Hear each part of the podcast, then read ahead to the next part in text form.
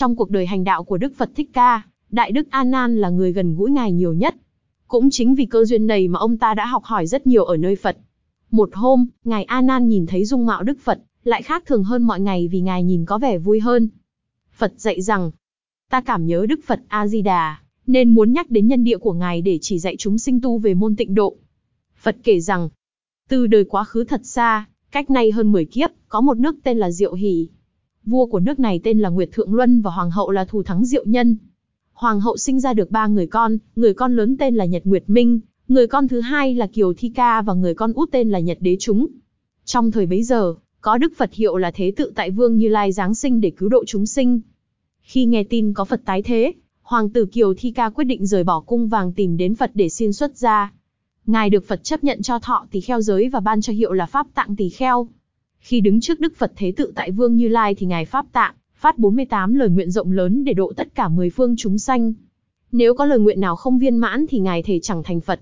Sau cùng Pháp Tạng trở thành Phật A-di-đà. A-di-đà có nghĩa là vô lượng thọ và vô lượng quang.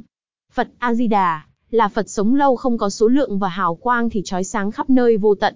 Khi thành Phật, Đức A-di-đà đã khai thiên cho Ngài một cảnh giới cực lạc, mà Đức Phật Thích Ca gọi đây là Tây Phương cực lạc. Đây chính là bồng lai tiên cảnh.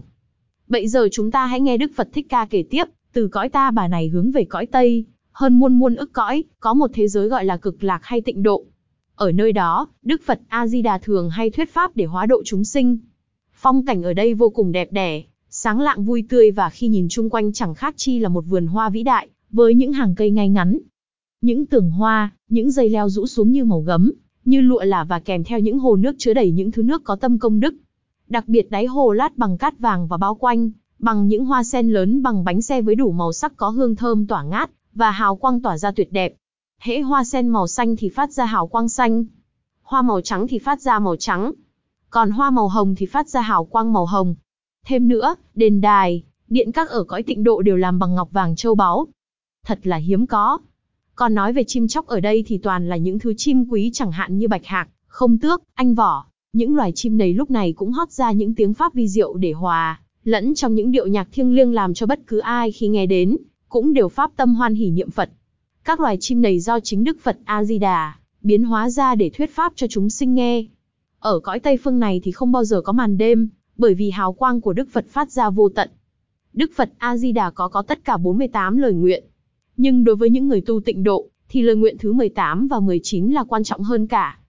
Lời nguyện thứ 18, lúc tôi thành Phật, thập phương chúng sanh, trí tâm tín mộ, muốn về cõi nước tôi, niệm đến 10 niệm.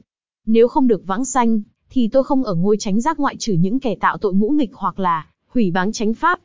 Lời nguyện thứ 19, lúc tôi thành Phật, thập phương chúng sanh phát bồ đề tâm, tu các công đức, nguyện sanh về cõi nước tôi. Đến lúc lâm chung, nếu tôi chẳng cùng đại chúng hiện thân trước người đó, thì tôi không ở ngôi tránh giác.